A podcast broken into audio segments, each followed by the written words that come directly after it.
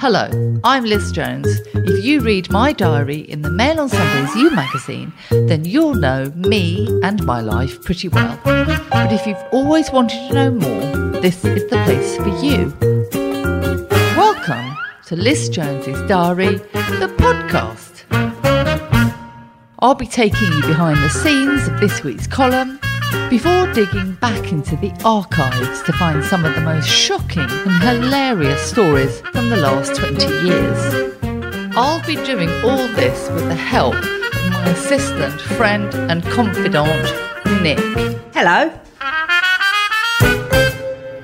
You are so amazing. I want you to know how inspirational I find you. You're just such a fantastic woman. Oh, thanks, Meghan. you know, I like to hit a ball across a net wearing lycra. But it's so lovely that you think I'm inspirational. I love the way you speak to me. You just make me feel so good. No, Liz and I have not gone totally insane, but I've been listening to the Meghan Archetypes podcast. How does she have the same job that we do? I, and I don't know. money. I don't. I don't know. I don't know. Is she Um, copying? Is Meghan copying? No, it's very, very different to us. In fact, I actually went back. I listened to Meghan's podcast, and I actually went back and listened to our first podcast to compare because Did you? well, you obviously Is this evolved. Meghan's first podcast then with Serena? Well, the first ones was Serena, and the second ones with Mariah, and yeah, reach the archive. But I have to say, I, I mean, I wanted to like it. I wanted to like it. I did, but it is the first one particularly. did your is so- diabetes? Did your diabetes increase listening to Oh, it? Oh, I felt like I'd eaten a hundred cupcakes. It was so sweet and cloying. But the thing is with with, with this is it, most definitely a production. It's very polished. Unlike us, it's very polished.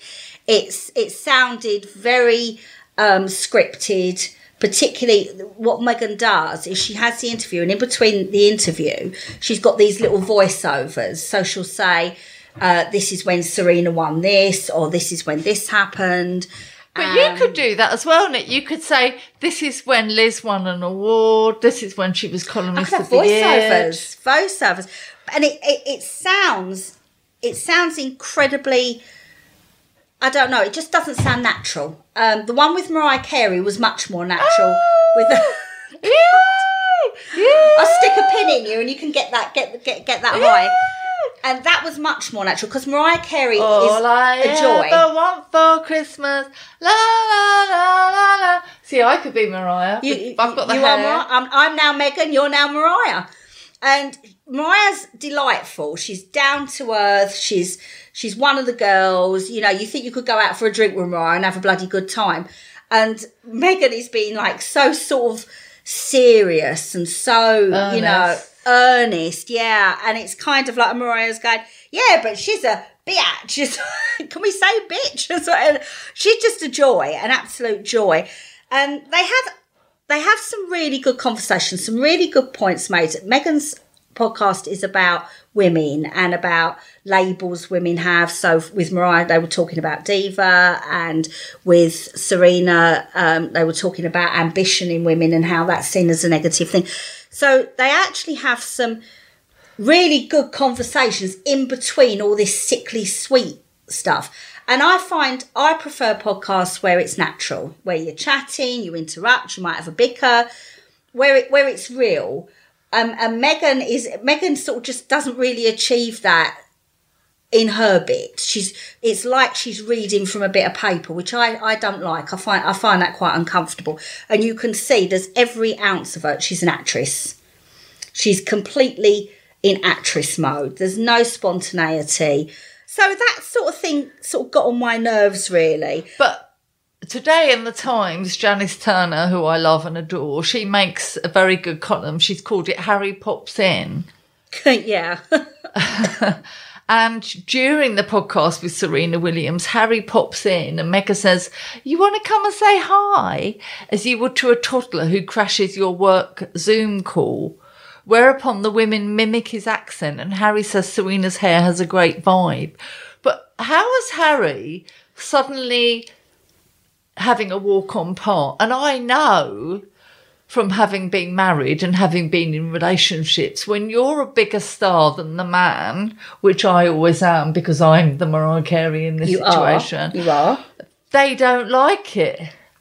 But also, Men so don't false. like being the walk on No. pop in to your orbit. But it, it's just so false. I mean, when you're listening to it, and there's there's this big emphasis on we are so happy, we are the perfect couple. You know, every conversation ends with "my love." She Are you talking about the love." interview in the cut now? Yeah, yeah. I, I'm talking. Well, no, I'm talking about the podcast. You know, when he leaves the room, it's I by my love, my love, and it's all kind But of. real marriages Oh. aren't there, aren't like that. Your your husband leaves the room and you say to him, "Take out the recycling, wipe the toilet, get the Hoover out, feed the dogs, pick up the water bowl." You don't say "my love," you just give him a barrage of instructions. No, and and it just it just seems so staged. It, it really did. And you know, okay, you're happy. Bully for you. Bully for you. I'm glad you're happy. But what did you think about the interview and the cut? And the cut, for people who don't know, where have you been? Is the New York magazine. It has this like gossipy section which is online. And I mean, she looks very beautiful in all the photos. And I, I kind She of. is. She is beautiful. She's just been absolutely attacked by everyone for doing this interview and moaning about the paparazzi who would have watched her children at school, where she takes a journalist along on the school run and she gives stuff to a homeless person. And but I kind of I mean, I've done those interviews, haven't I, Nick? Yeah, yeah. I've been dressed up in a ball gown, made to float in a river, looking like I'm Kathy f- pining after Heathcliff. And it's kind of like when you're a woman, the press sort of don't know what to do with you. What they do with you is they get a hair and makeup artist and they put you in lots of frogs and they make you walk along a log over a river and you're going, Jesus Christ, I'm going to fall in. And that isn't who you are. It isn't me walking across a log No. above a waterfall talking about my career. Life is more complex than that. But when we deal with female celebrities, that's the only way we know how to put their message across. Let's get a makeup artist, let's get a hairdresser, let's put you in a ball gown, let's make you walk across a log across a river.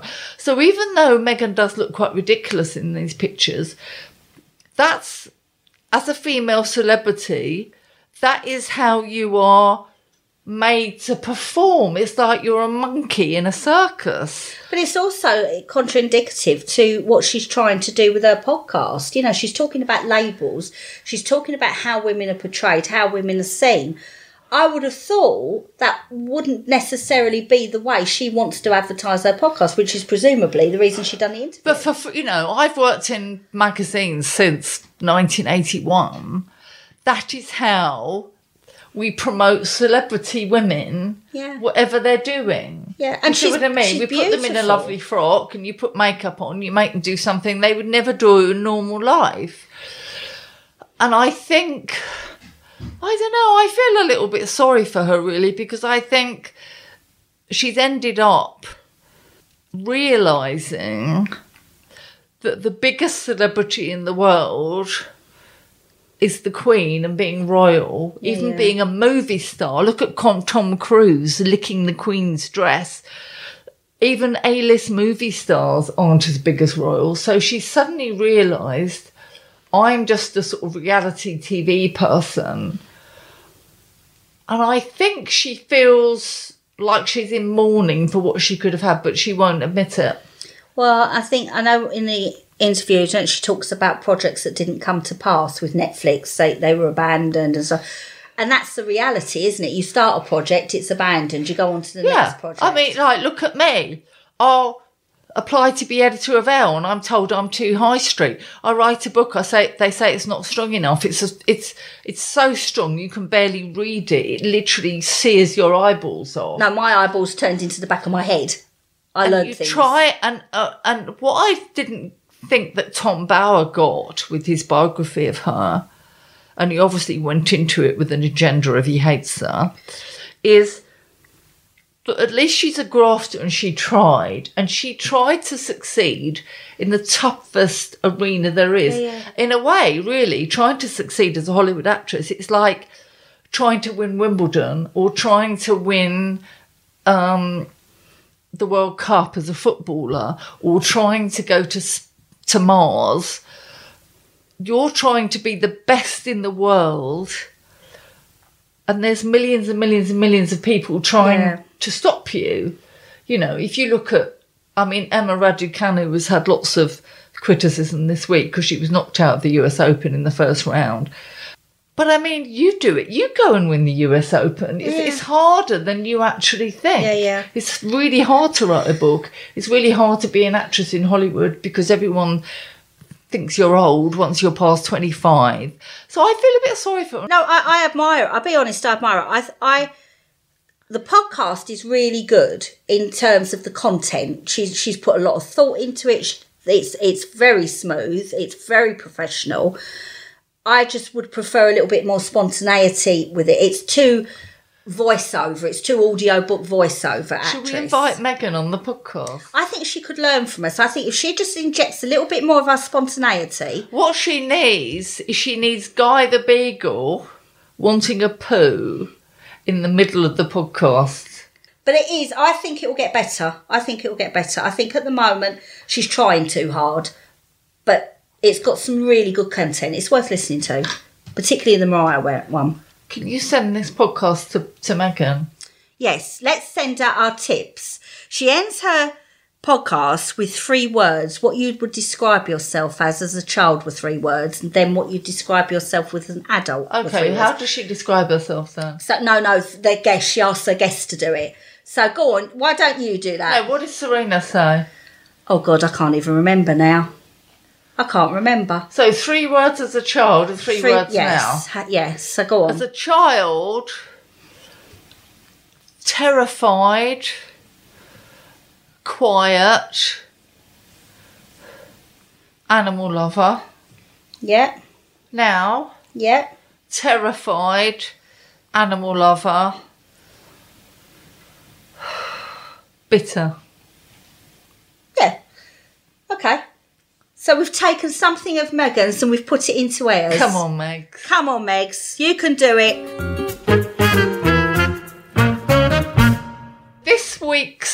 Podcast, I nearly said column, is all about arguments. Yes.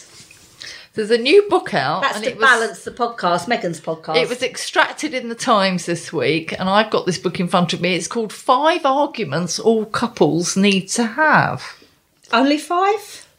by Joanna Harrison.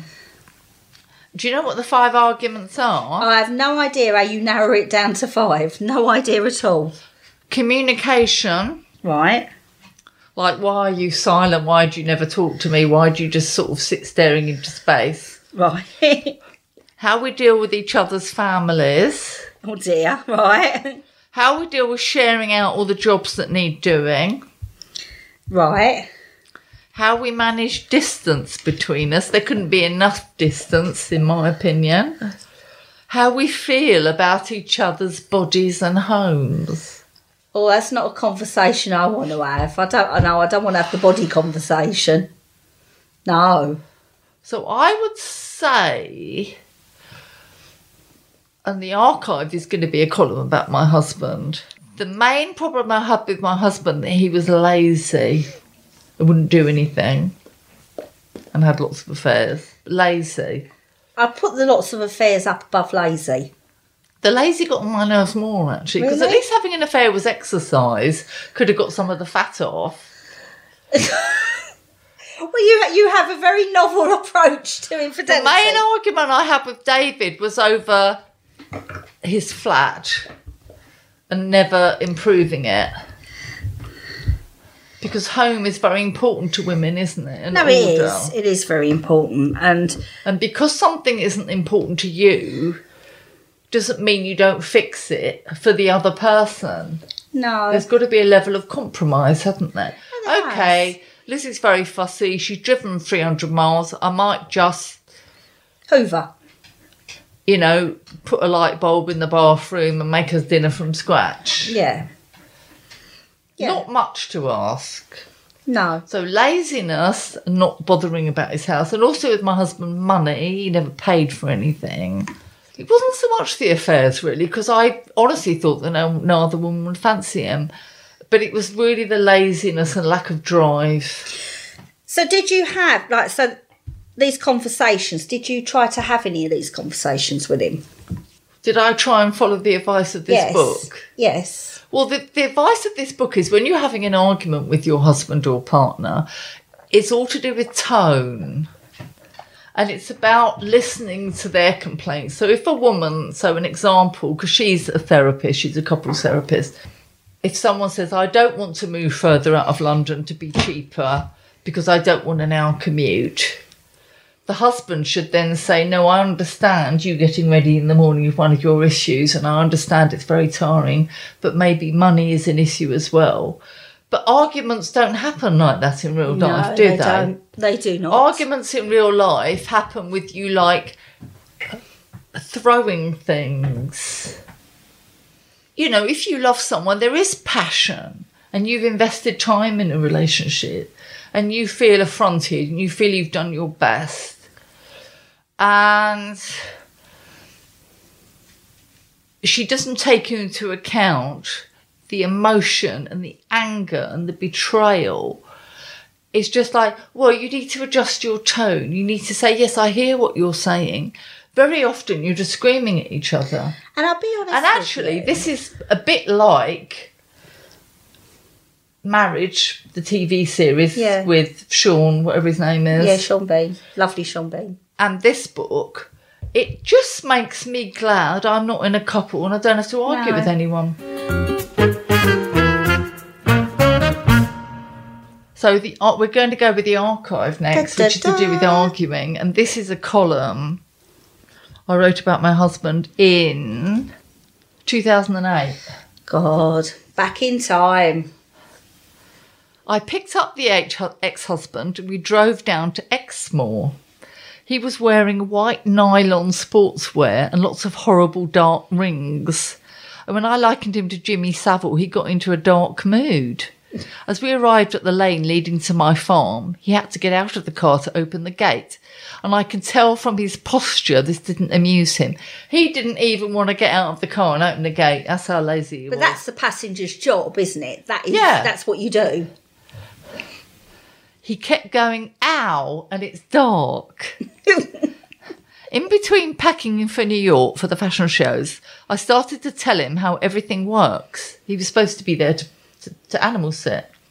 I told him where the chickens are kept, each of their names, what they eat, where the logs are stored, and the directions to the nearest village. He started to look doubtful. I might go mad here on my own, he said. I might turn into Jack Nicholson in The Shining and start breaking down the door to attack Squeaky. God. In the end, I hired someone to look after the animals and he came with me to New York. This turned out to be a big mistake. There is nothing like sharing a hotel room with a man to make you realise how much you value being single. As I write, my little room in Soho, opposite Prada, is strewn with his clothes, sportswear. Trays of half eaten food are everywhere, and the minibar has been raided. I never raid the minibar and when I'm in a hotel. I take my own water. You must have been absolutely demented. I haven't been able to order a single romantic comedy on the movie channel because he has to be asleep by nine to get up for yoga. We don't have sex. Bear in mind we're divorced. And do you remember he wrote in the Daily Mail that he was trapped into a marriage? Well, he still went out with me after we were divorced. Instead, we sit side by side in the lovely bed with the square pillows, both in our pyjamas like Morecambe and Wise. He hasn't become any less annoying, and I tell him this. See, I'm not doing what this five arguments all couples need to have. I just say, You're annoying. Well, you're divorced by then, and you've got nothing to lose. I say to him, and this isn't in the book either, you will never get another girlfriend if your personality doesn't improve. Well, I suppose that's constructive criticism. You still love me, he says, cuddling me like a teddy. No, I don't. You'll never get back together with me, will you? He asks. No, I won't. I don't know how I put up with you for five minutes, let alone seven years. The mess, the criticism. I feel incredibly liberated now that I don't care what you think of me and I don't have to tiptoe around your weird moods. Normally, when I check into a hotel room, I unpack carefully. It's like I'm about to perform surgery. It is. It is. I can attest to that. I order room service and I put on a pause strip. Instead, with a horrible lump of a man in the room, I'm on high alert in case he rips open another packet of Oreo cookies from the minibar. The plus You need a points. little lock, little combination. The plus points of having a boyfriend, someone to meet in the bar, go out to dinner with, never translate into reality.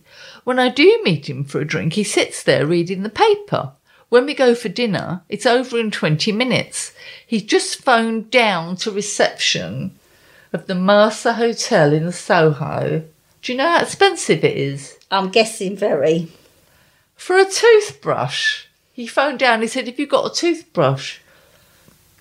I don't believe it, I say, Does he not turning into Victor Meldrew. Why didn't you bring one with you? I forgot. That's pretty fundamental. A toothbrush is pretty like important, especially if you go into a hotel room with someone. But anyway, while we're divorced and he's trapped in my hotel room, I thought I would use the time to find out whether or not he has a new girlfriend. Not likely, possible. Right. Some big old lump would have him, wouldn't they? or not, if they've read, have read what he's up to. Anyway, I hack into his email because I'm a trained investigative journalist and I say, Who is this Claire who keeps emailing and texting you? She can't even spell. She's not my girlfriend, he says. How about you? What happened to the American you went on, on a date with? Do you remember I had to go for a feature to Claridge's? We were the last people in the restaurant. And he said to me, Isn't it nice being the last people in the restaurant? So he's jealous of the American. Well, he's keeping tabs then. I don't like to admit I haven't heard from him, so I sit down at my computer to check my emails. As if by magic, the American has just sent me a message. I open it, smiling smugly. Ah. Loved your piece on Paris Couture and no mention of your ex, I read out. Ha! Why don't you email him back telling him I'm sharing your room in New York? The ex husband grinned at me. I will never get another boyfriend while he's still hovering about. It has dawned on the ex husband that life was so much easier when he was with me. Everyone thinks that.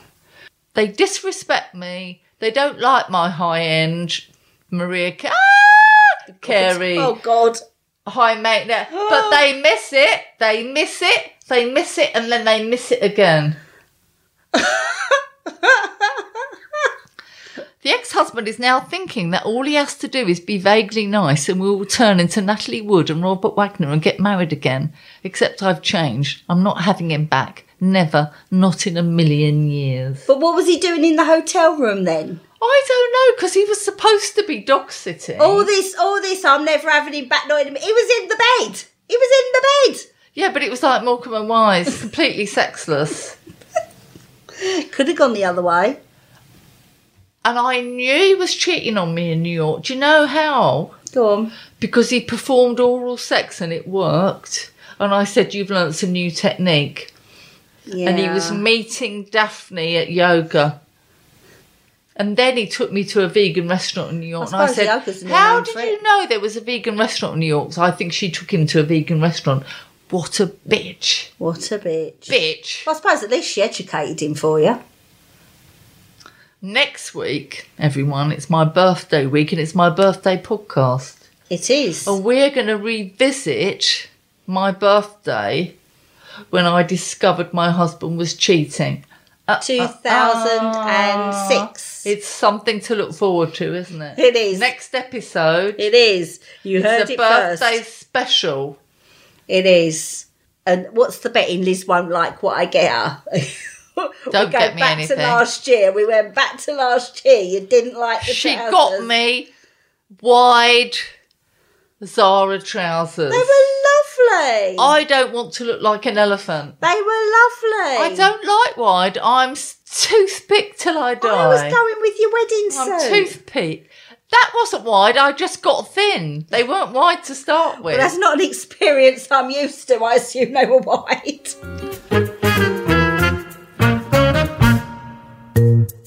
You can read this week's diary in full in Mail on Sunday's You magazine. So, how's your week been now? Yeah, it's it's been an interesting week. I've not um, been very well, and for quite a long time. So I've been having lots of blood tests and more blood tests this week, and I've got high blood pressure and my thyroid's out. And da, da, Your da, organs, your my, organs are. Uh, what's wrong with your organs? my my organs are all shot. My organs are all shot. But you know, we've talked a lot, haven't we, about Davina, and and you're very anti HRT. I'm I'm starting HRT. I have my little boxes. Well, according to Nicola a few weeks ago, if you want to scroll back through the podcasts, she was still capable of being with child. Well, I've not actually been to blood tested or anything for menopause, but because of my symptoms of like I ache all over, I'm exhausted, they thought, regardless of whether I'm perimenopause or menopause or Are not you menopause. sweating in the night? No, I'm not. I've not got any sweats. I'm getting lots of You nightmares. sweat and during the day, though. I just walked up that hill. That's why I sweated. I put the horses out and I walked up the hill and it's hot. So they are starting me on HRT. But did you not helps. read my article? And it might have also been a podcast and a mini series saying that why are we medicalising for big pharma companies for profit a natural part of being a woman? Which is growing older. Why are we medicalising it? It's not a disease. You're just older. I think I think firstly, HRT isn't just prescribed for the menopause. It's it's it it helps with heart health, it helps with bone health. There are other reasons that you can prescribe HRT. So I think that's number one, which I've learned. Um, But what about taking lines. responsibility for your own health? but I think taking HRT is part of that. See, I know you're very anti it, but I don't see anything wrong with regardless of, of what the What reason about is just trying to feel eating better. sensibly, exercising? But if you're aching all over and you're really exhausted, so you feel like you're walking through mud, if you've got brain fog, so you can barely think, if you're experiencing extreme mood swings, it's really, They are extreme, everyone. No, they, are. They are. She doesn't adjust her tone. Eh, no, I don't. I had two weeks where I was absolutely murderous. I mean, there was there was someone walking their dog in the forty degree heat, and whereas I should have probably have said perhaps you ought to take your dog home or something, I couldn't not say anything. I literally Martin was hanging hanging on to me, so I didn't climb out the window. You know, I, I think I was screaming, "Take your shoes off and walk on the pavement yourself and see how it feels." I literally had no control. I've, I've had two weeks. But I had a conversation horrendous. with your mum a couple of weeks ago about your temper, and I said to your mum, it's going to get him into trouble one day. Yeah, I mean, I've I completely uncontrollable for about two weeks, uh, and then Not for two I weeks went. now. It was particularly bad that that two the last couple of weeks of it, and then after that, it went in completely the other direction, where all I wanted to do was hide. I didn't want to talk to anybody. I didn't want anything to do with anybody. If I got a text or a phone call, I shriveled up and died inside. I But just you're always wanted on the phone. Only to Tina. I really that's all the only person really I want to speak to. I would literally just shrivel up and die, and I wanted to have the covers over my head. I just wanted to hide. So I had these real extremes of, of this temper, that- and and just generally, I just feel ill, awful. So I just think, why not take it if you if you Have you started it? I've I've got it. I picked it up yesterday and I start it tonight because you take it at night. So I just think you know if you can do anything to make yourself feel better, why not? But um, we had a Miranda Priestly moment this week as well, didn't we? Did Which is a, with a little bit linked. Yeah, Liz and I were talking this morning, and we were saying about my doctor's appointment and all these things that are wrong with Was it a me. Mariah Carey moment? It was. It was. It was. A, it was a diva moment, and I was. I was saying about everything that was wrong with me and all these stuff I had to take, and we started talking about that, and something was said about Liz and I have both got insurances for when we die, so that our animals are looked after.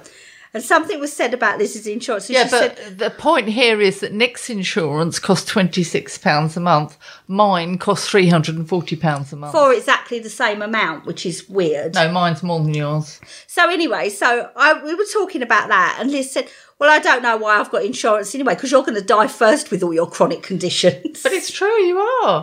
not necessarily. Well, what am I going to die of? Am I going to be in a plane crash? Well, you might. The things happen unexpectedly. It might not be me that dies first. You're older than me. I'm iller than you, but you're older than me. Don't be ageist. Not being ageist, I'm being practical. And anyway, to be fair, I've been ill like this for so long. I just keep hanging on, don't I? I'm just hanging on by that thread.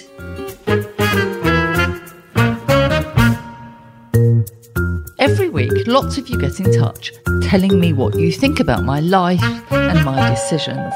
So I think it's only fair that you get to have your say here on the podcast too. If you'd like to get in touch, then go to lizjonesgoddess.com or tweet me at Liz Jones Goddess.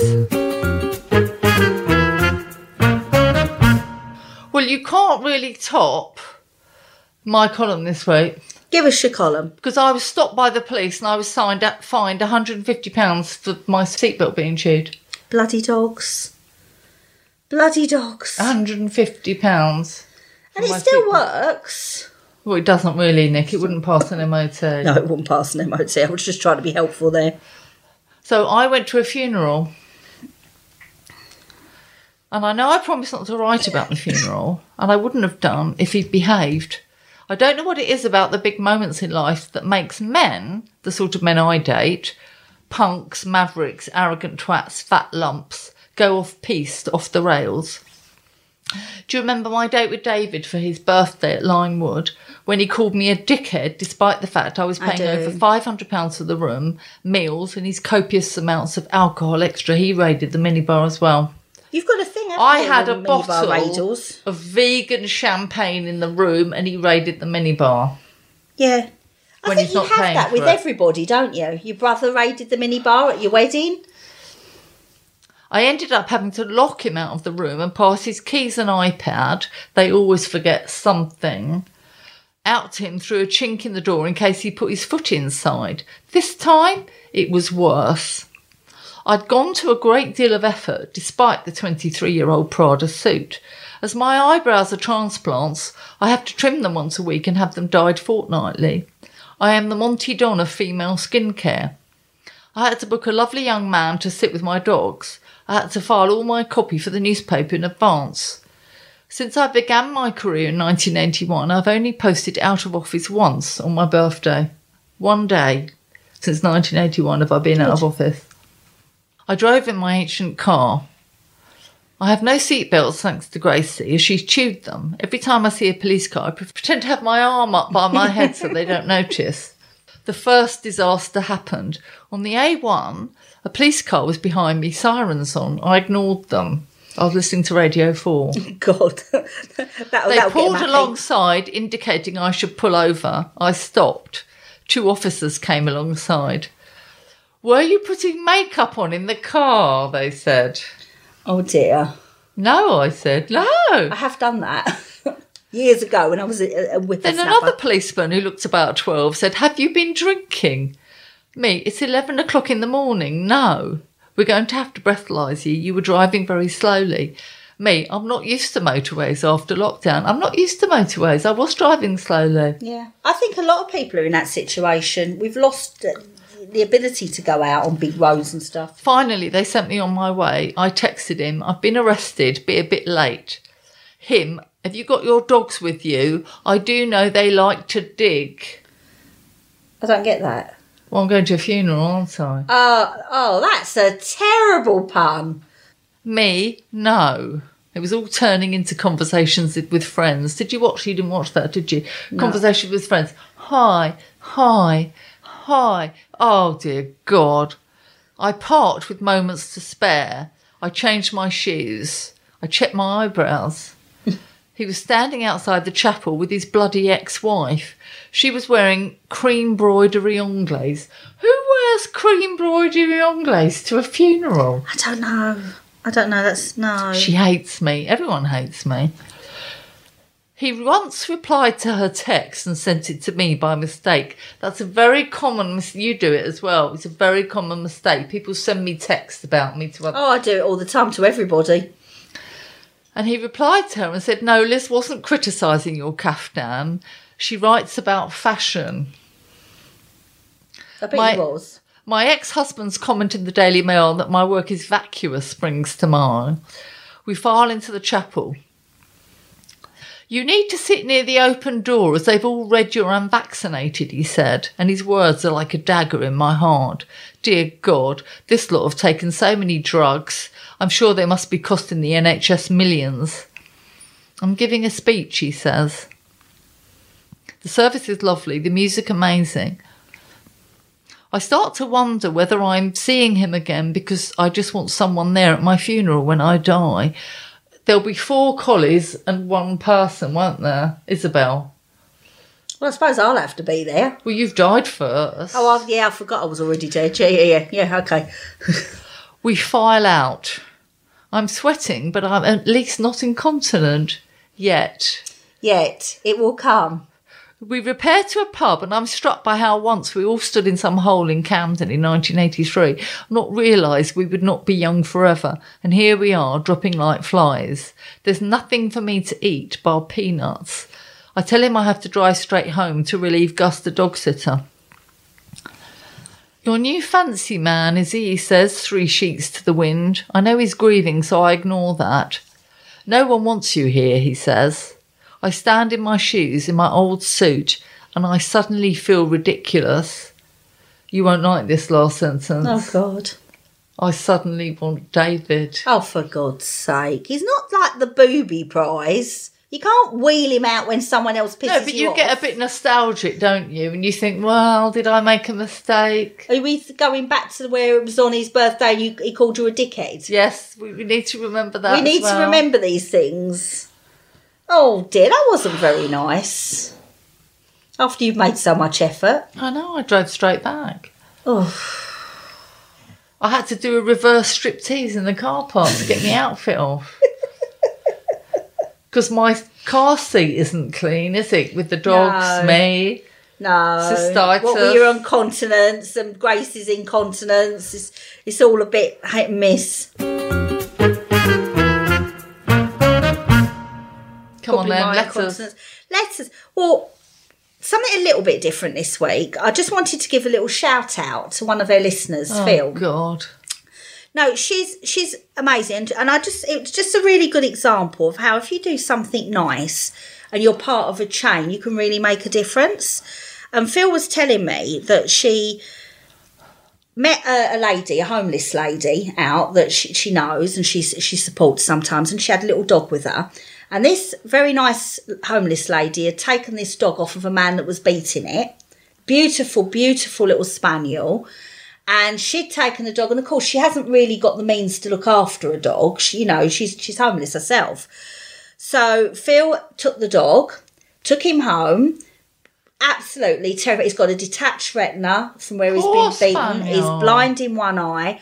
Absolutely terrified. She sent me videos of this i mean just a beautiful little spaniel. He looks quite young and been horribly abused Why do people have dogs if they don't like dogs? I don't know, horrible, horrible. And she took him home, and you could just see so much wanted to be loved. And Phil looked after him. She took him to the vet, and she found him an amazing home with the two ladies that live round the corner to her.